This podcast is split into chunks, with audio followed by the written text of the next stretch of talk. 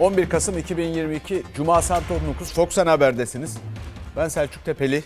Efendim bugün acı haber Irak'ın kuzeyinden geldi. Pençe Kilit Operasyonu bölgesinde PKK'lı teröristler tarafından açılan ateşte yaralanan bir askerimiz Piyade Asubay Kıdemli Çavuş Emre Sevinç kaldırıldığı hastanede hayatını kaybetti. Bu arada da arkadaşları şehidin kanını yerde bırakmadı. 6 PKK'lı terörist saldırıyı gerçekleştirdikleri bölgeden kaçamadan etkisiz hale getirildiler. Şehidimize Allah'tan rahmet diliyoruz. Yakınlarına ve milletimize başsağlığı diliyoruz efendim. Şimdi geçelim Türkiye'de neler oluyor başka. Biliyorsunuz Ekrem İmamoğlu ile ilgili bugün bir duruşma vardı. Ona açılan bir dava vardı. Savcı davada ısrarcı, hakim de ilginç ifadelerle kayda geçti. Bugün elbette ki ben net olarak beraat beklerdim. İçeride ben ettiğim duayı burada vatandaşlarımızın huzurunda etmekten geri durmayacağım. Allah memleketimizi ve memleketimizin insanlarını, adalet yoksunu insanların şerrinden korusun. Gözler İmamoğlu'nun YSK üyelerine hakaret ettiği iddiasıyla 4 yıl 1 aya kadar hapis cezası istemiyle yargılandığı davanın duruşmasına çevrilmişti. Savcı İmamoğlu için hem ceza hem de siyasi yasak talebinde ısrar etti. Duruşma 14 Aralık'a ertelendi. Tanıkları dinleyen hakimin sözleri duruşmaya damga vurdu. Bu sözlerin Süleyman Soylu'ya söylenmediğini söyleyen varsa buraya gelsin. Mahkemenin hakiminin benim sözlerimin muhatabının Sayın Bakan olduğunu ısrarlı bir biçimde dile getirmiştir. Bu ısrarlı tarife rağmen savcının en üst noktadan cezayla ilgili mütalaa bildirmesi çok şaşırtıcıdır, üzücüdür. Ekrem İmamoğlu kritik duruşma öncesi Çalar Saat'te İlker Karagöz'e konuk oldu. Sözlerinin YSK üyelerine değil, İçişleri Bakanı Süleyman Soylu'ya yönelik olduğunu vurguladı. Hakimle ilgili iddialarını tekrarladı. YSK üyelerine sesleniyorum. Ne düşünüyorsunuz? Vicdansızınız var mı? Ben bu sözleri şu anda YSK üyelerine söyledim. Ama bu davada bahsi geçen sözü ben onlara söylemedim. Üst yargı mensuplarından birisi hakime en az 2 yıl ve daha fazlası ceza ver, seni istediğin yerde ağır ceza reisi yapalım demiş midir? Hakim tehdit edilmiş midir? Bir hata yaptınız 806.000 değil mi? Böyle bir hatanın bedeli bu ülkede 8 milyondur. Ayağınızı denk alın. İmamoğlu'nun avukatları hakimin tarafsız olduğuna inanmadıklarını belirterek reddi hakim talebinde bulundu. Hakim bu talebi reddetti. Bir sonraki duruşma 14 Aralık'a ertelendi. 23 Haziran 2018'de 16 milyon İstanbullu'dan yediği şamarı Ekrem İmamoğlu'nu yargılayarak, yargılatarak, ona siyasi yasak getirerek o şamarın acısı hafiflemez Erdoğan. Bunu da aklından çıkarma. Gelecek Partisi Genel Başkanı Ahmet Davutoğlu da destek için Ekrem İmamoğlu'nu ziyaret etti. Altılı Masa'nın adayı soruldu. Sayın Erdoğan'ın Cumhurbaşkanı adayı olmasını açıklaması onları bağlar. Aralık ayı içinde tamamlamış olacağız. Nasıl yöneteceğimizi de açıklayacağız. Ondan sonra soru kim sorusuna gelecek. İmamoğlu da adaylık sorusunu görev istenmez verileri imasıyla belediye başkanlığı adaylık sürecini hatırlatarak yanıtladı. Ben Büyükşehir Belediye Başkanı adayı olmak istiyorum dediğimi hiç duydunuz mu? Bir süreç bu. Bu altılı masanın oluşmasına büyük önderlik yapmış Genel Başkanımız Sayın Kemal Kılıçdaroğlu var. Sayın Meral Akşener var. Ben o koca dünyanın, koca ekibin bir parçasıyım. Ben takım oyuncusuyum. Bu haberde dikkatinizi çeken bir an olmalı. Verelim arkadaşlar bir daha. Allah memleketimizi ve memleketimizin insanlarını, adalet yoksunu insanların şerrinden korusun. Efendim bir caminin avlusunda topluca amin gibi. Bana öyle hissettirdi ki adaletin cenazesiymiş gibi yani. Adalet ölmüş gibi. Adaleti nasıl bilirsiniz diye soruyor gibi sanki değil mi? Şimdi ülkede bir adalet meselesi var. Bu adalet meselesi o kadar mühim ki, o kadar bizim töremize, o kadar geleneğimize, o kadar tarihimize de aykırı ki. Adalet bir kere lütufmuş gibi zannediliyor. Oysa değil. Bakın ta Kutadgu Bilig'e gitmen gerekir mi bilmiyorum ama orada diyor ki bakın Kutadgu Bilig'den bahsediyorum. 1000 sene önce yazılmış kitaptır.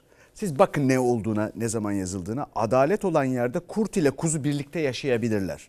Kanunu doğru yürütmelisin. Bey ile gedanın, oğul ile yabancının kanun karşısında farkı olmamalıdır. Adalet yasaların doğru ve tarafsız uygulanmasıdır. Ve bu bir hükümranlığın meşruiyeti ile adaleti, yani insanların mutlu yaşamasını birbirine bağlamak demektir. 1000 sene önce bizim devlet geleneğimizde 1000 sene önce. Peki bir de şimdi meclise gidelim. Mecliste de bir yargıya müdahale kavgası vardı. Suçsuz belediye başkanını yargılayacaksınız. Kirli milletvekili hakkında fezleke gelmeyecek. 180 milyon dolar rüşvet, kara parası olan milletvekili yargılanmıyor. Cumhuriyet Halk Partisi Genel Başkan Yardımcıları bir kişiye sarılmış, tutmaya çalışıyorlar. O kişi sonradan görüntülerde öğreniyoruz ki bu milletvekili. Dediğim cümle şu: yazıklar olsun, AKP'nin hakimleri gibi davranıyorsunuz. Bir kez daha diyorum, yazıklar olsun. Bunun neresinde hakaret var? Genel kurulda da tartışmanın başlığı yargı bağımsızlığı. Çünkü 3 CHP'li milletvekili hakkında Yalova'daki duruşmada hakimlere hakaret ve adil yargılamayı etkilemeye teşebbüs suçlamalarıyla fezleke düzenlendi. Yalova'da bir hukuk rezaleti var. 3 tane ayrı bilirkişi raporu var. 3 yıldır karar verilmiyor. Ve bu babanın çiftliği senin bu ülkede nasıl? Yalova eski belediye başkanı Vefa Salman hakkındaki duruşmada yaşananları Adalet Bakanı Bekir Bozdağ paylaştı sosyal medya hesabından. Bilirkişi raporlarına rağmen göreve iade kararı çıkmayınca CHP'li vekiller mahkeme heyetine ses yükseltmişti duruşma salonunda. Bunların hesabını yargıyla beraber soracağız, sorduracağız. Yasama organı Türkiye Büyük Millet Meclisi'nin yargıya yönelik bu kabul edilemez tavır karşısında üzerine düşeni yapacağına inanıyorum. Cumhurbaşkanının bu açıklamasından sonra CHP'li Seyit Torun, Ali Mahir Başarır ve Turan Akdoğan hakkında duruşma hakimlerine hakaret ve adil yargılamayı etkileme suçlamalarıyla soruşturma başlatıldı. Dokunulmazlıklarının kaldırılması için haklarında fezleke düzenlendi. Bir deli kuyuya taş atıyor, 40 tane akıllı çıkartamıyor. Mahkemeye saldıran bir kişi var. Görüntüde Mahir Başarır, tutmaya çalışan genel başkan yardımcıları var. Yani deli kim? Namusuna, şerefine çıksın biri. Hakim adil karar veriyor desin. Ben sizden özür dileyeceğim. Bir milletvekilinin hakimlerin karar vermesinin üzerinde baskı uygulamak için mahkemeyi basması konuşulmalıdır. Neyi basıyoruz kardeşim? Mahir Ola niye gelmedi? 85 milyon diline laf etti. Cumhuriyete laf etti. Ben söyleseydim o lafı bana fezleke gelirdi. Cumhurbaşkanı CHP'li vekillerle ilgili parlamentoda üzerine düşeni yapmalı demişti. Adalet Bakanlığı'ndaki dokunulmazlık fezlekeleri meclise ulaştıktan sonra karma komisyona sevk edilecek. Efendim şimdi bu niye böyle oluyor? Çok basit. Hesap verilebilirlik diye bir şey Türkiye'de yok. Sorumluların hiçbiri hesap zamanı geldiğinde ortada yoktur. Başta siyaset hesap vermez. Siyaset hesap vermemek için yargının hesap vermesinin önüne geçer. Bürokratların hesap vermesi de siyasetin iznine bağlıdır. Fakat kimse hesap vermezse bu ülkede hiçbir şey doğru bir yere gitmez. Yani siz fakir kalırsınız. Çoluğu çocuğu evlendirmek zorlaşır. Yakıt almak, otomobil almak, ev almak imkansız hale gelir. Çarşı pazar ateş pahası olur.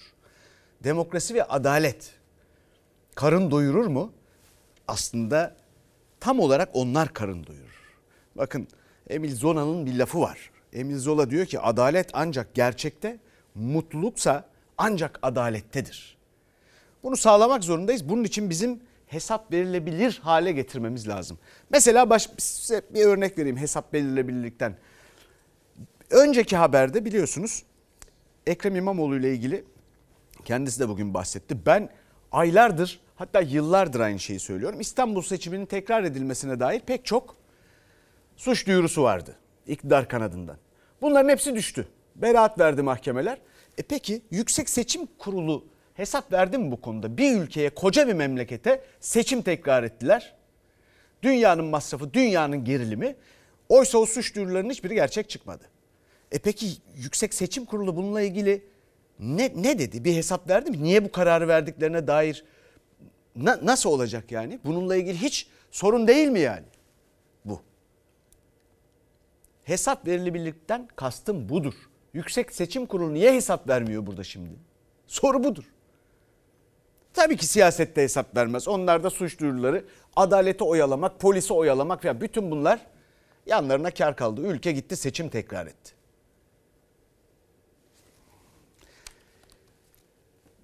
Efendim şimdi iç siyasete geçelim. İç siyasette de HDP'den İYİ Parti Genel Başkanı Meral Akşener'e açılımcılar kumpanyası yanıtı var.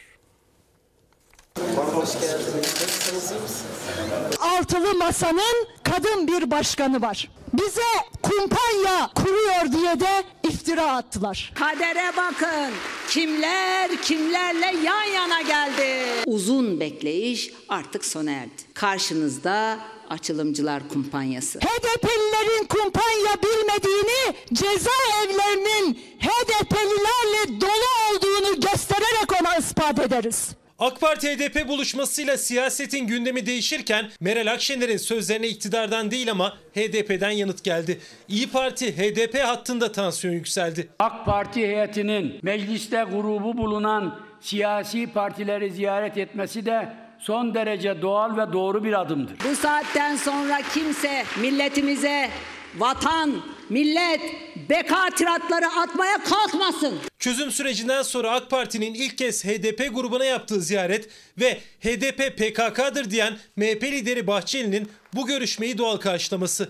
Meral Akşener o buluşmayı yeni çözüm sürecinin işareti olarak yorumlamıştı. Sadece Cumhur İttifakı'nı değil, HDP'yi de hedef alarak. İşin ilginç tarafı HDP vekilleri de genel başkanlarını tutukladığı, belediyelerine kayyum atadığı için sabah akşam eleştirdikleri AK Parti ile aynı masaya oturmaktan zerre utanmadılar. O altılı masanın içerisinde bulunan o kadın başkan her gün HDP'ye ve Kürtlere hakaret etmeyi kendisine bir görev edinmiş. HDP eş genel başkanı Pervin Buldan, İYİ Parti lideri Meral Akşener'e yönelik sert konuştu. Akşener'in açılım kumpanyası sözlerine yanıt verdi. Açılımcılar kumpanyası yeniden seyircisiyle buluşuyor. HDP'liler kumpanya bilmezler. Zaten hiç ayrılmadılar ki. Zaten hiç küsmediler ki. Çünkü onlar birbirine kalple bağlı, ruhla bağlı, zihinle bağlı. Onlar kumpanyanın ne demek olduğunu susurluktan bilirler. Onlar kumpanyanın ne demek olduğunu 28 Şubat'tan bilirler. Buradan ona vereceğimiz cevap şimdilik bununla sınırlı kalsın. AK Parti-HDP buluşmasını, Bahçeli'nin destekleyen sözlerini, Cumhur İttifakı'nın siyasi manevrasını konuşuyordu siyaset. Tartışmaya İYİ Parti-HDP gerilimi de eklendi.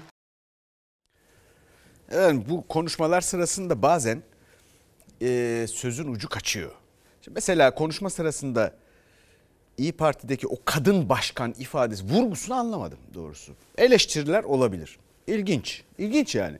Daha önce de mesela çok iyi konuşan, çok önemli sorunları dile getiren Türkiye İşçi Partisi Genel Başkanı Erkan Baş'ta o sırma saçlı diye bir eleştiride bulunmuştu başlayarak, galiba bir bakandı. Belki de İçişleri Bakanı'ydı. Gereksiz bir detaydı. Şimdi dolayısıyla bunu anlamıyorum ama öte yandan bu mesele de çok ilginç bir mesele. Yani şu anda öyle bir denklem oluştu ki Milliyetçi Hareket Partisi Genel Başkanı Devlet Bahçeli'nin konuşmasında, geçen günkü çok konuşulan konuşmasından bahsediyorum. Meseleler için, sorunlar için, çözümler için meclisi ve demokrasiyi işaret etmesi bir ilkti. Çok ilginç yani gerçekten. Ama şöyle bir sorun var. Şimdi bu iktidar kanadının ya şunun şurasında 10-15 gün önce söyledikleri doğru ya bugün söyledikleri doğru. İkisi birden doğru olamaz. HDP konusunda. Dolayısıyla bu kadar keskin bir dönüş, söylemde böyle dramatik bir değişiklik dikkatle izlenmesi gereken bir şeydir. Önümüzdeki günlerde çok ilginç gelişmeler olacağını tahmin etmek o kadar güç değil. Burada da bizim kameramanlarımızdan, abilerimizden biri eski dostlar düşman olmaz dedi şimdi. Efendim ekonomiye geçelim. Ekonomide Hazine ve Maliye Bakanı Nurettin Nebati, ki bana kalırsa onun konuşmalarını içerik analizi yapmak bizim için çok eğitici olmaya başladı. Bütün ülkemiz için böyle bir çeşit şey gibi, sudoku gibi bir şey yani. Efendim şimdi dedi ki, ne dediğini söylemeyeyim burada ama şunu bilin, gerçek enflasyon kendisi tarafından itiraf edilmiş oldu. Avrupa Merkez Bankası tüketici eğilimi anketine katılan hane halklarının %73'ü açıklanan enflasyonun en az 5 kat daha fazlasını hissediyor olduklarını ifade etmişlerdir. Bu oran ülkemiz için sadece 2 kattır. Yüzde kaç TÜİK enflasyonu? %85,5. 2 katı ne yapar? %171 yapar. Avrupa'da ortalamada 7-8 civarında. 5 katı olsa bile 30-35 yapar. Yani oradaki vatandaş %30-35 enflasyon hissediyor. Nebati'nin açıklamasına göre bizde %170 enflasyon hissediyor. Yani bu çok ciddi bir itiraftır. Sayın Nebati, vicdanınız kurudu ama matematikten de mi bir haberiniz yok? Bütçe sunumunda Hazine Bakanı Nurettin Nebati'nin verdiği Avrupa örneği. Onlar enflasyonu 5 kat fazla hissediyor, biz 2 kat fazlasını hissediyoruz sözleri.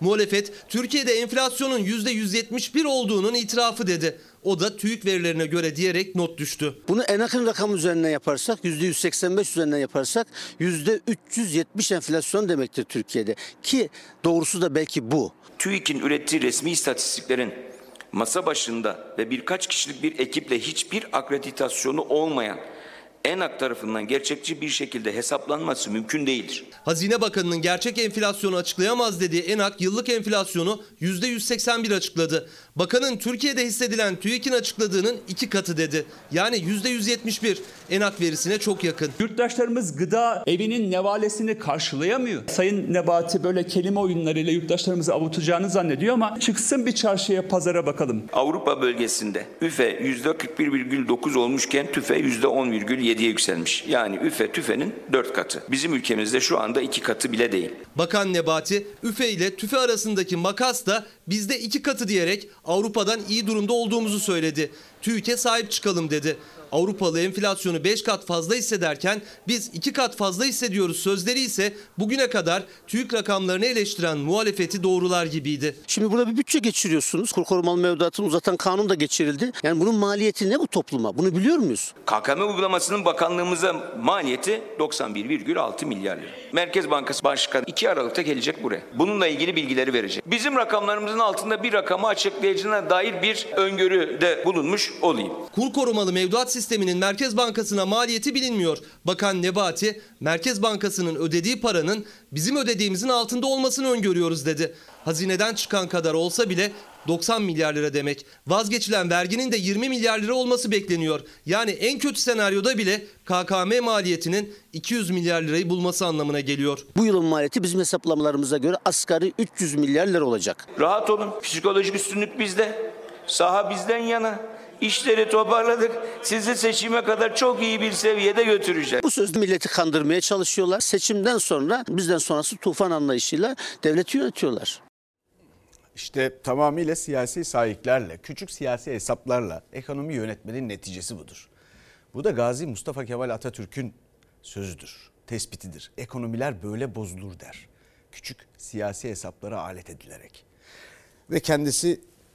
Bakan Nebati onu da söylüyor. Rahat olun, psikolojik üstünlük bizde derken muhalefete söylüyor bunu. Şimdi böyle seçime kadar sizi götüreceğiz diyor. Peki dışarıda insanlar acı çekiyor, bunu hiç düşünüyor mu? Yok. O uykusunda konuşuyor. İnsanlar da sözde arada zam yapılıyor falan filan ama enflasyonunu alıp götürüyor. İnsanlar da gölgesini kovalamaya, yakalamaya mahkum ediliyor. Yakalanabilir mi? Mümkün değil. Hiç mümkün değil. Türkiye'de enflasyonun yükselmesinin sebebi Carlo Collodi'nin 1881'de yazdığı bir masal kitabı var. Pinokyo. Pinokyo'nun burnunun uzaması nedense Türkiye'de enflasyonun yükselmesinin sebebi odur. Çok karmaşık laflara efendim neoloji yapmaya gerek yok. Peki vergi dilimi zulmü çalışanlara. Buradaki gelişme ne? Burada yeni bir gelişme yok. Son sözü Cumhurbaşkanı Erdoğan söyleyecek. Vergi dilimleriyle ilgili çok net olarak söyleyeyim. %122,9 yeniden değerleme var. Vergi dilimleri kendiliğinden düzenlenmiş olacak. Mevcut gelir vergisi dilimleri önümüzdeki yıl yeniden değerleme oranı olan %122,93 oranında artırıldığında ilk dilim 71 bin lira olacaktır. Gelir vergisi indirimi talebini maliyeti yüksek diyerek geri çeviren Hazine ve Maliye Bakanı Nurettin Nebati, 2023 yılı için yeniden değerleme oranında vergi dilimleri güncellenecek dedi. Bu ilk dilimin 71 bin liraya çıkması demek. Ama son sözü Cumhurbaşkanı söyleyecek. Cumhurbaşkanının önümüzdeki yıl 71 bin lirayı 35.500 liraya indirme, 106.500 liraya çıkarma yetkisi bulunmaktadır. Bize Ocak ayında verdiğinizi Aralık ayında verin, zammamda vermeyin. Mevcut uygulamada %15 olan ilk vergi dilimi sınırı 32.000 TL. 70.000 TL üzerinde ikinci vergi dilimine giriyor çalışan, %20'lik kesintiye. 15.000 lira brüt maaş alan bir çalışanın yıl içinde %10'luk ücret kaybı ortaya çıkıyor. Bakan Nebati'nin dediği gibi %122,9 yeniden değerleme oranına göre artırılırsa ilk vergi dilimi sınırı 71.000 liraya yükselecek. Burada Sayın Bakan'a şunu sormak gerekir. Cumhurbaşkanı ile görüşüp de sadece yeniden değerleme oranı kadar arttırılacağını, yetki kullanılmayacağını öğrendi de mi bu kadar net konuşuyor? Ya da gerçekten yetkinin Cumhurbaşkanı'nda olduğunu bilmiyor mu? Cumhurbaşkanı'nın %50 indirme ya da %50 artırma yetkisi var. Erdoğan milyonlarca çalışanın lehine yetkisini kullanırsa bu ilk vergi diliminin 106 bin lira olması demek. Yani çalışanların ikinci, üçüncü vergi dilimlerine daha geç girmesi, maaş kayıplarının daha da azalması anlamına geliyor. Vergi uzmanı Ozan Bingöl, Cumhurbaşkanı'nın bugüne kadar bu yetkisini hiç kullanmadığını söylüyor. Gelecek yıl brüt 15 bin lira maaşla işe başlayan bir çalışan için 71 bin lira ilk dilim olduğunda düşünürsek yılın 7. ayından sonra ikinci dilime girecekken Sayın Cumhurbaşkanı yetki kullanır, üst sınırdan yetkiyi belirlerse 11. aya kadar ikinci dilime girmemiş olacak. Yeniden değerleme var. Bu yılın sonlarına doğru bir sorun yaşandı çünkü enflasyon yüksekti. Zaten vergi dilimleri enflasyona göre revize edilmediği için milyonlarca çalışanın maaşı aydan aya eriyor. Bir başka nedeni de vergi dilimlerinin yeniden değerleme oranlarına göre artırılmaması. Eğer 2000 yılından bugüne kadar yeniden değerleme oranı kuruşu kuruşuna artırılsaydı 2023 yılında yeniden değerleme oranı 71 bin lira değil 182.109 lira olacaktı zaten. Mevcut vergi dilimleriyle bu yıl Ocak ayında net 10 bin lira maaş alan bir çalışanın eline Aralık ayında 9.143 TL geçecek. Yıl içerisinde toplam maaş kaybı 6.949 TL. Milyonlarca çalışan kaybın azaltılmasını bekliyor. Efendim işte gördüğünüz gibi gene aynı hesap. Vergiye gelince enflasyon oranında arttırmıyorsunuz. Böylece çalışanlar kayba uğruyor. Ama başka bir durumda enflasyona gelince bilmem KKM'ye gelince kur korumalı mevduat orada bambaşka bir şey yapıyorsunuz. Ya da harçlara, vergilere, şuna buna gelince başka bir şey yapıyorsunuz. Bu politika, iktidarın politikası sizde yiyip içelim, bizde gülüp geçelim politikasıdır. Bu kadardır yani. Sürekli bulaşıkları yıkamak zorunda kalırız. Masraflar bizden olur. Onlar da karnını doyurur böyle. Mesela EYT, emeklilikte yaşa takılanlar. Şimdi orada yine söylenenler var. Bir takım yavaş yavaş içeriden bazı duyumlar geliyor. Ne olacağına dair filan. Fakat anlamak mümkün değil. Gene böyle bir ince hesap söz konusu gibi. EYT bilmecesi. EYT'nin çilesi ne zaman bitecek Sayın Bakan? Bir de hep beraber bitirelim. Şu anda yaş şartını kaldırsak, sıfırlasak, prim gün sayısı tutan, hizmet yılı tutan insan... O şartlar duruyor. O şartları kaldıramayız. O şartları dolduran yaklaşık 1,5 milyon insan var. 1,5 milyon kişi hemen emekli edilecek mi? Yoksa bu 1,5 milyon sayısı belirlendi. Sayı yüksek, yaş kriteri getirerek bu 1,5 milyonun bir kısmını mı emekli edeceğiz? Önemli olan durum bu. İlk kez rakam verdi Bakan Vedat Bilgin. Yaşı tamamen kaldırsak bile prim gün sayısı ve hizmet yılı şartlarının korunacağını, 1,5 milyon EYT'linin bu şartları karşıladığını söyledi ama hepsi mi emekli edilecek ya da yeni bir yaş kriteri mi belirlenecek, net bir cümlesi yoktu. Yaş kriteri gelirse bu 1,5 milyondan 400 bin kişi zaten yasa çıksa da çıkmasa da 2023'te emekli olacak. Bu 1.100.000'in de tekrar bir yaş şartı gelirse 200.000 emekli olur. Tutturmuş bir EYP. Seçim kaybetsek de yok. Seçim kaybetsek de çözmeyeceğiz dediniz.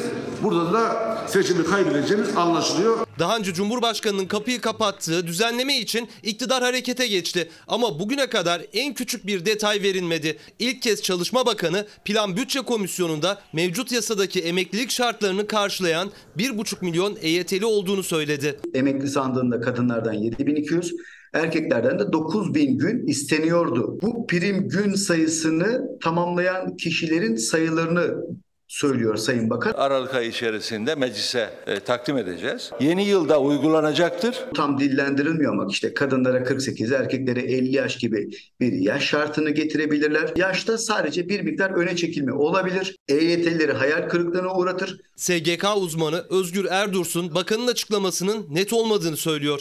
Kadınlarda 58, erkeklerde 60 olan emeklilik yaş şartının aşağı çekilebileceğini, yani yaş şartı tamamen ortadan kalkmayabilir diyor. Zaten bakan da açıkladığı 1,5 milyon kişinin emekli edileceğine ilişkin net konuşmadı. Bu çalışma, bu rakamlara ulaşılması, çıkış politikasının ortaya konulması için çalışma yapılmıştır. Şu anda emeklilikte yaşı bekleyenlerin %87'si bir işte çalışmaktadır. Bir yaş beklentisi var şu anda bizde. Tekrar bir yaş geldiğinde EYT'den emekli olacakların sayısı 200.000 civarında kalır. Yine yaşa takılmaları emeklilikte yaşa takılma konusunun devam etmesi anlamına gelir. Resmi olarak açıklanan bir rakam var ama kaç kişinin emekli olacağı ya da yeni şartlar konulup konulmayacağı henüz belli değil. Bakan özel sektörün sıkıntısının altını çizdi. Özel sektör kıdem tazminatı sorunuyla karşı karşıya kalacaktır. Emekli olacakları ilgilendiren bir sorun olmaz. Ekstra bize bir maliyet çıkıyor derse hesabını yanlış yapan işverenlere bir maliyet çıkar. Size gelince ince hesaplar. Burada haftalardır diyorum ki kariyer sınavı koyuyorlar ya öğretmenlere, herkese bir takım mülakatlar, sınav kazanıyor insanlar, atanacak şu bu. Bu ülkenin kıymetli insanlarının, vatandaşlarının önüne sürekli böyle sınavlar koyuyorlar, çıkarıyorlar. Onları da kendileri nasıl düzenliyorlarsa siyasilerin de kariyer sınavı olmalı, parti yöneticilerinde deyip duruyorum. Bakın, siyasilerin sınavı, kariyer sınavı sandıktır. O yüzden bu süreçleri iyi takip edin. Ve patron sizsiniz. Siyasilerin kariyer sınavı sandıktır. Orada efendim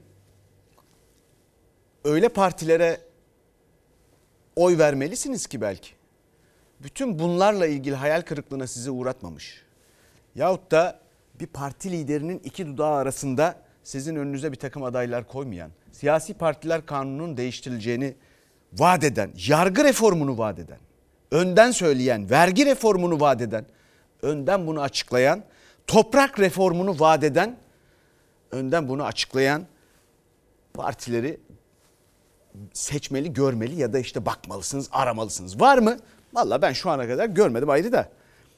İktidar kanadında da hiç öyle şeyler duymuyorum. Bu üçü çok önemlidir. Yargı reformu, vergi reformu, toprak reformu ve siyasal partiler reformu.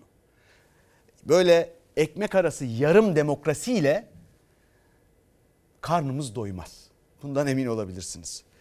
Nitekim doymuyor da, bakın promosyonları filan, özel sektörde promosyonları patronlar vermiyor.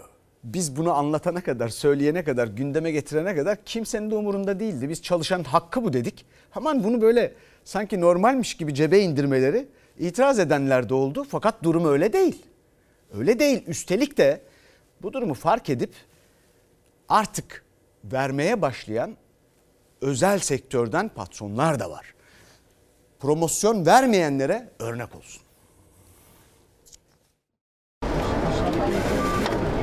Promosyonu aldınız mı? Yok, ben almadım, bir şey almadım. Nereye gitti bu çalışanların banka promosyonları? Patronların cebine. Neye lazım olur? Hayat çok pahalı, her şeye olur yani. Alım gücünü her geçen gün yitiren işçinin kendisine ödenecek her bir kuruşa ihtiyacı var. Üstelik promosyon zaten çalışanın hakkı. Ancak özel sektör çalışanlarının bu hakkını alabilmesi kolay olmuyor. Çünkü bazı işverenler bu hakkı çalışana vermiyor. Sanayici Abdullah Teber de promosyon haberlerinden sonra gelen haklı talebe kayıtsız kalmadı. Çalışanlarının hakkının teslim edilmediğini öğrenince harekete geçti, olması gerekeni yaptı. Fabrikasındaki 300 çalışanı mutlu edecek kararı aldı. 3 kuruşa ihtiyacı olan çalışanlarımızın hakkı olan bu parayı mutlaka, adına promosyon deyin ya da başka bir şey deyin, ne derseniz deyin, bunlara verilmesi gerektiğini ben düşünüyorum. Ben bu konuyu açıkçası yeni öğrendim. Ciddi bir şekilde de yöneticiler arkadaşlarımla toplantı yaptım. Anladım ki burada çok ciddi bir olay var. Banka promosyonu aldınız mı hiç? Ben almadım. Ben şu an SSK'lıyım. Emekli olmak gerekmiyor promosyon almak için. Onu anlatmaya çalışıyorum. Vallahi ben normal... ilk defa duyuyorum şu an. Sizden duyuyorum. Banka promosyonunu en rahat alabilenler emekliler oldu. Çünkü emekliler bireysel olarak bankalara başvurdular ve haklarını aldılar. Ancak birçok özel sektör çalışanı banka promosyonu alabileceğini bile bilmiyor. Çünkü özel sektör çalışanlarının kaderi patronların, şirket yöneticilerinin insafına kaldı. Konuyu yeterince anlatılmadığı için insanların bilmediğini düşünüyorum. Ben bu konudan gerçekten bir haberdim. Özel sektör çalışanlarının büyük çoğunluğu banka promosyonlarını alamadı. Oysa geçim sıkıntısı herkes için, özellikle de işçiler için her geçen gün daha da artıyor. Yüzlerinin biraz olsun gülebilmesi için o promosyonlara çok ihtiyaçları var. İşte promosyondan haberdar olmayan bazı patronlar haberdar olunca çalışanlarının yüzünü güldürecek yeni gelişmeler yaşanmaya başladı. Çalışanların parasıyla kazanılmış bir para olarak değerlendiriyorum. Dolayısıyla kimin hakkıysa hak yerini bulsun diyorum. Abdullah Teber banka tarafından şirketine promosyon ödemesi yapıldığını öğrenir öğrenmez ilgili yöneticilere talimat verdi. İşçilerin haklarının teslim edilmesini istedi. Neye ihtiyaç var şu an en acil? Her şeye var. Kız evlendireceğim mesela. Çocuklarıma bir şeyler alırım. Okula gidiyorlar ikisi de. Kaç kuruş alınmışsa, neye tekabül ediyorsa çalışanlarıma vermeyi karar aldım. Patron vereceğim diyor. İnşallah bakalım. Abdullah Teber'e teşekkür ederiz. Kulak verdiği için.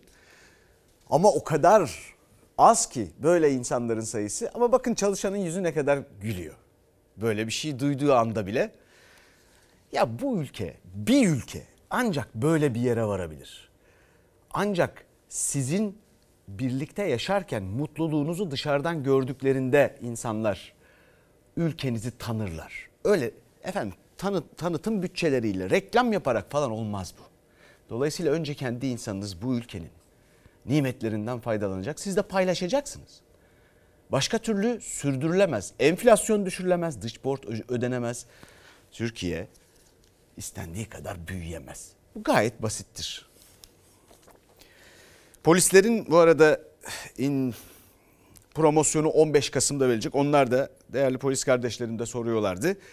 Efendim, ve görüyoruz bizim insanlarımız ne kadar da mütevazi. Diyorlar ki işte haberimiz yoktu bizim, hiç sizden öğrendim. Yani beklentilerinizi yükseltin. Siyasetten beklentilerinizi yükseltin, talep edin lütfen. Çünkü elde ettiklerinizden, size vaat edilenlerden veya size verilenlerden çok daha fazlasını alabilirsiniz. Çok daha fazlasını hak ediyorsunuz. Hatta Türkiye su içinde bugünkünden 3-4 kat daha zengin bir ülke olabilir. Ve bu her birimizde de aynı şekilde gerçekleşebilir. Yani cebimizdeki, malımızdaki, mülkümüzdeki paradan bahsediyorum. Şimdi bakalım bir de altın nereye koşuyor? Bakıcıyız şimdilik, alıcı değil. Ne olacağını bilemiyoruz. Geçtiğimiz haftalarda gram altının fiyatı 960-970 bandındaydı. Bugün itibariyle de şu anda gramı 1040-1055 TL civarında seyrediyor. Altın bir haftada %10 değer kazandı. O yükseliş sürüyor. Geçen hafta 960 lira olan gram altın 1055 liraya yükseldi. Çeyrek altımızın fiyatı da bir hafta önceye bakarsak ya 1650 TL civarındaydı. Güncel fiyatı şu anda 1750 TL. Cumhuriyet altımızın fiyatı da ise 6850 TL civarındaydı. Bugün de 7150 TL. Altın uzun zamandan beri yavaş bir seyir izliyordu. Ancak Ekim ayının başından bu yana hiç görmediği seviyeye ulaştı. Bu sert yükseliş karşısında tüketici ise neye yatırım yapacağı konusunda kararsız. Genç olarak yatırım yapalım diyoruz. Aldığımız maaş altına götürüyoruz. Bir düşüyor, bir yükseliyor. Ne yapacağımızı biz de şaşırdık. Artık neye yatıracağız bilmiyoruz yani. Altındaki yükselişle birlikte hem düğün hem de yatırım için alınan 20 gram bir bilezik de geçen hafta 19 bin lirayken bugün 20 bin liraya yükseldi. Yani bir hafta içinde tam 1000 liralık bir artış oldu. Artan altın fiyatları en çok da düğün yapacakları, borcu olanları düşündürdü. Hediye nerede? Borcumuzu kapatmaya çalışıyoruz. Nerede? Borç almıştım 2 tane. Eskiden dar gelirlinin bile en iyi yatırım aracıydı altın. Şimdi değil yatırım, düğünlerde takı olarak bile düşünülmüyor. Düşünülse bile 250 liralık gramın çeyreği tercih ediliyor. Gram bile olamaz yani. Sadece paraya dönebiliriz. En çok 200. Takılanları geri nasıl vereceğiz onu düşünüyorum. Şu an hiç gücümüz yetmiyor altın almaya. Alamıyoruz çünkü kiradayız, asgari ücretle çalışıyoruz bir de. Kardeşim düğün oluyor, altın takıyorduk mesela ama şimdi hiç yapamıyoruz. Altın dolar karşısında değerlenmeye başladı. Bunun sebebi de ABD'de yaşanan enflasyonun beklentilerin altında gerçekleşmesi. Fox Haber ekonomi ve siyaset yorumcusu Ozan Gündoğdu'ya göre yükselişin bir nedeni de Amerika Birleşik Devletleri'nde beklentinin altında %7,5 olarak açıklanan enflasyon. Altının bundan sonraki seyrini de Amerikan Merkez Bankası belirleyecek. Bu açıklamalar şahin politikanın devam edeceği yönünde olursa eğer altın, euro yeniden dolar karşısında değer kaybedecektir. Ama FED bundan sonra artık faizleri arttırmayı durduruyoruz derse işte o zaman hem euro hem de altın dolar karşısında çok sert ivmelenecektir. Alım zamanı geçti ancak ilerleyen dönemde satım zamanı olabilir. Yani beklemedeyiz. Uykudalar. Ben zor geçiniyorum ya, bir de bu dönemde yatırım yapmanın falan zaten şu anda imkanımız yok. Emekliyiz biz. Yatırım yapma mümkün değil yani. Uzaktan çok uzak bakıyoruz yani. Kıymetli izleyicilerimizden gelen mesajlardan okuyalım. 2000 sonrası mecliste bekleyen intibak yasası nasıl olur da hala bekletiliyor demiş bir izleyicimiz. Bir başka izleyicimiz nasıl olur hesap sor Türkiye demiş. O zaman hesap sor Türkiye demiş. Nasıl olur patron uyuyor diyen bir izleyicimiz var. Öyle devam edeceğiz ve şimdi ete zam yolda diyerek biraz canınızı sıkayım. Geçen hafta zam geldi ete. 3 lira geldi. Zaten her gelişte 2 lira 3 lira hafta birkaç sefer zam geldiği için ete 3 lira zam geldiği zaman bizim onlara yapmamız gerekiyor zam yani. Fiyatlar nasıl kasapta? Kasaba gidiyor muyuz? Yani zor artık. Kırmızı et almıyor musun? Ya kırmızı et zaten hayal olmuş. Tüketici için kırmızı et artık hayal. Zam üstüne zam geldi. Bir yılda kıymanın fiyatı 82 lira zamlandı. Yeni bir zam da kapıda. Üretici artık maliyetlere yetişemediği için karkas etin 98 liradan 110 liraya çıkmasını talep ediyordu. Beklediği zammı alamadı. 2 lira zam geldi. 100 liraya yükseldi. Toptan et fiyatlarına gelen zam tüketiciye de zam demek. Etiketler 10 lira ortalama artacak. Zaten kırmızı et almakta zorlanan tüketici daha da zorlanacak. Bir yıl önce kıymanın kilosu bende 88 liraydı. Şimdi 170 lira. Ama gelecek hafta 180 lira olacak. Vallahi almış başını gitmiş et fiyatları. Ya dün bile bir tane tavuk aldım. Düşün 85 lira para tuttu. Normalde alıyordum eskiden mesela. Şimdi az az alıyorum. Bir parça alıyorum, bir parça almıyorum. Kırmızı 150 liradan. Yani onu hiç almıyorum zaten. Olursa tavuk. İnan ki bayağıdır almamışım. Ne et ne kıyma alamıyoruz maalesef. Kasaplarda kırmızı et fiyatı zaten yüksek. Dana kuşbaşının fiyatı 175 lira. Dana bifteğin fiyatı 220 lira. Artık parça et almak dar gelirli için hayal oldu zaten. Genellikle kıyma tercih ediliyor. Kıymanın kilosu da 170 lira. Kiloyla alabilen tüketici de artık az genelde 250 gram tercih ediliyor. 250 gram dana kıymada 43 lira. Allah herkesin yardımcısı olsun derim. Nasıl alınabiliyor? Ateş pahası. Hani artık eskiden insan tavuk eti alıyordu. Artık tavuk eti de bile alamıyor. Ne yapsınlar? Ne alıyorsunuz kasaba gidince? Hiçbir şey almıyoruz. Hatice Şahin de 3 çocuk annesi. Artık et alabilmesi pek mümkün değil. Çocuklar bile artık dana eti alamayacaklarını bildiklerinden tavuk kıymasından köfte istiyor annelerinden. Kıyma mesela en son ne zaman alıp köfte yaptınız çocuklara? Valla ne zaman aldığımı hatırlamıyorum. Çocuklar istemez mi? Hele köfte. Artık en azından her şey mesele diyorlar. Tavuk kıyması alsak. Tabii ki alamıyoruz. Çözüm olarak ne yapıyoruz? Genelde tavuk tüketiyoruz. Tüketici artık kırmızı etle köfte yapamayınca onun yerine tavuk koymaya çalışıyor. Çocuklar da illa köfte diye tutturunca tavuk kıyması kullanılıyor ama tavuk kıymasının kilosu da 80 lira. Yani onu bile almakta zorlanıyor artık dar gelirli. Kırmızı etin yerine beyaz et bile koyamıyor artık tüketici. Ne yemek yapıyorsunuz çocuklara? Vallahi artık akşam olmasını istemiyoruz çünkü akşama artık yemek yapmak için yemekler mi azaldı, biz mi azaldık anlamadım. Çok zorlanıyoruz. Ne olacaktı ya? Ne olacaktı? Sağılan hayvanları da kestikten sonra geriye bir şey kalmadı artık. Süt fiyatları da artacak. Eti buna rağmen düşüremiyorlar. Çünkü üretici öyle maliyetlerle karşı karşıya ki o da kazanmıyor, emin olun. Hatta bu fiyatlar onları kurtarmıyor bile.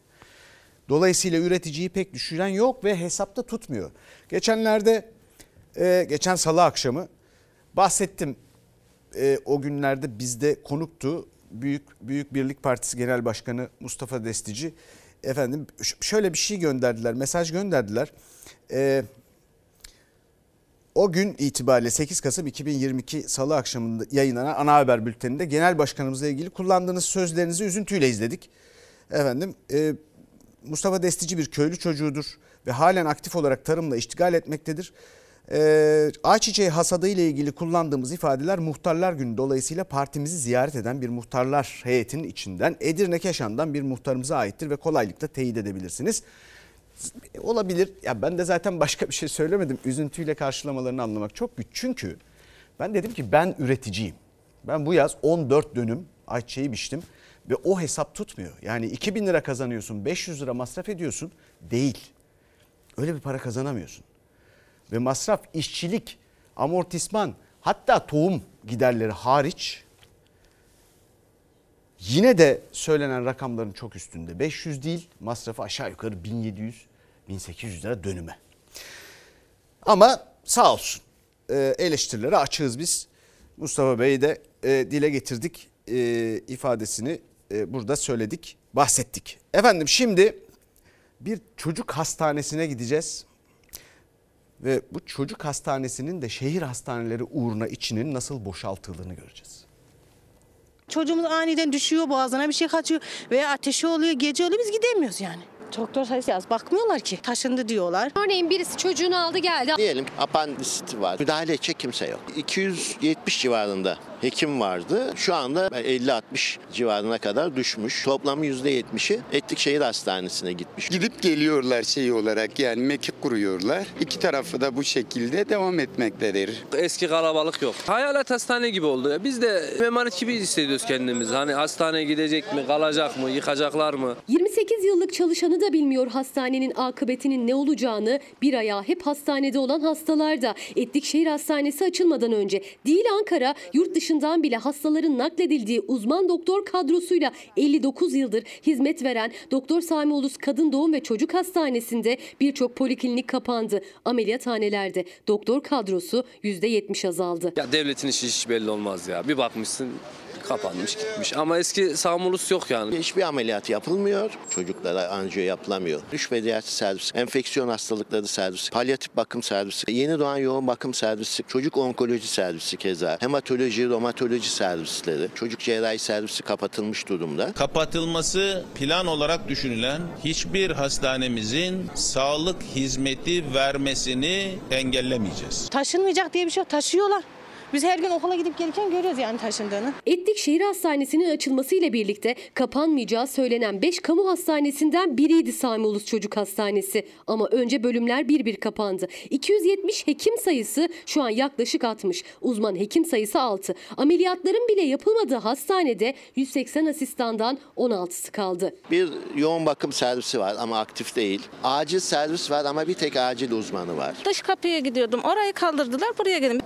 Girdiğin doktoru bir daha tövbe bulamıyorsun. Gidiyorlar, geri geliyorlar, geçici görevlendirme falan. Seni hastaneye gidiyorsun, orada 3-4 saat bir mesai yapıyorsun, geri buraya geliyorsun. Parçalanma var. Hastalarda Ankara Tabip Odası da Sami Ulus Kadın Doğum ve Çocuk Hastanesi'nin sadece tabeladan ibaret olduğunu söylüyor artık. Biz sağlık kurulu için gelmiştik. Dönüyoruz evimize, işimizi halledemedik. Çocuğum mesela şimdi diş tedavisi görecek. Şu anda 3 ay süre atıyorlar. Anestezi olması gerekiyor. Sami Ulus, Dışkapı, Ulucanlar, Gözlü Beyda Hanım Kadın Doğum ve Onkoloji Hastanesi'ndeki sağlık hizmeti gün be gün daralıyor. Fiilen kapatılıyor. Seçime kadar devam edecek bir süreç ama o sürece kadar da buradaki hekimler, sağlık çalışanların hasta mağduriyeti artarak devam edecek. Haberde izlediğiniz kıymetli hanımefendi ne güzel ifade etti. Giden doktoru tövbe bulamıyorsun. Daha güzel söylenemezdi. Ama bunu da çaktırmadan yapmaya çalışıyorlar. Biz o kadar haber yaptığımız halde de şu anda bir şey değişmedi yani doğrusunu isterseniz. Bir güzel haber vermek istiyorum. Zeytinliklerle ilgili biliyorsunuz uzun zamandır bir meseleydi. Zeytinlikler kurtuldu. Şimdi haberi veremeyeceğim. Sonra izleyeceksiniz. Mart ayında biliyorsunuz zeytinlik alanlarda madencilik faaliyetinin önünü açan bir yönetmelik vardı. Danıştay oy çokluğuyla dur dedi, zeytin kanunu hatırlattı. Karar geçimini zeytinden kazanan köylüleri sevince boğdu. İyi gelişmeler, yargı duydu bu sesi. Ve şimdi gidelim bu akşam biliyorsunuz orta sayfa akşamı içinde neler olduğuna bakalım. Bu sessizlik fırtına öncesi sessizlik mi sence? Kemal Bey'in dikkat çektiği şeyler önemli. Olsun dediği oluyor, gitsin dediği gidiyor. Altılı Masa'nın adayları arasında adı geçen İstanbul Büyükşehir Belediye Başkanı Ekrem İmamoğlu'nun YSK üyelerine hakaret ettiği iddiasıyla yargılandığı davada savcı siyasi yasak ısrarını sürdürdü. Duruşma ertelendi. İmamoğlu aday olur mu? Yargılandığı davada ceza alır mı? Orta sayfa sıcak gelişmelerle aralanıyor. Cumhurbaşkanı Erdoğan ve ortağı Bahçeli'nin terör uzantısı olarak gördüğü. Benim tabii HDP'li kulislerinden edindiğim izlenim, kendi MKYK'mızla tartışacağız. HDP'de grubu olan bir siyasi parti. AK Parti HDP buluşmasının yankıları sürüyor. Bahçeli doğal ve doğru adım olarak niteledi. İYİ Parti lideri Akşener de yaşananları açılımcılar kumpanyası olarak yorumladı. Yeni kulis bilgileri orta sayfada. Burada bence çok stratejik bir hata yaptı AK Parti. HDP'nin kapısını çalarak. Suç örgütüne yönelik operasyonla ilgili İçişleri Bakanı Süleyman Soylu ve İstanbul Emniyet Müdürü Zafer Aktaş arasında gerginlik yaşandığı iddiası tartışmaları beraberinde getirdi. Olayın perde arkasında ne var? Son birkaç haftaya kadar sadece 4 bakan konuşuyordu. Bazen fırçayı da yiyorlar. Çevre ve Şehircilik Bakanlığı personeli bu maaş promosyonları için imzalanan sözleşmeye Millet Bahçesi'ne çarpıcı promosyon iddiası orta sayfada gündeme gelmiş. Bakanlık iddiaları kabul etmemişti. Promosyon iddialarında son gelişmeler neler? En sıcak kulis bilgileri, gündem değiştiren başlıklar. Her cuma olduğu gibi bu akşam da orta sayfada. Efendim burada çok dile getirdiğimiz konularda seçmen lehine, insanlarımız lehine iyi netice alındığı zaman iyi geliyor doğrusu. Promosyon gibi, zeytinlikler gibi. Şimdi bir ara. Bu memlekette hep söylediğim bir şey var. Hangi siyasi partiye oy verirseniz verin. Herhangi bir siyasi partiye oy vermeniz ayıp değil. Bu konuda sizden hesap sorulamaz. Çünkü oy denen şeyin doğası budur. Buna siz karar verirsiniz. Kimde karar kılacağınıza. Fakat haklarınızı bilin. Patron sizsiniz. Bunu unutmayın. Bir defa şu promosyon meselesi, EYT, bunun gibi birçok şey. Türkiye'de son 50 yıldır çalışanların verimliliği artıyor. Siyasetin ve işverenin verimliliği artmıyor. Buna rağmen hakları ve gelirleri de düşüyor. Özellikle de son 10 yılda. Efendim bizden sonra iyilik var. Yeni bölümüyle sonra orta sayfa. Hafta sonu Gülbin Tosun'a başarılar dileriz. Haftaya görüşmek üzere, iyi akşamlar.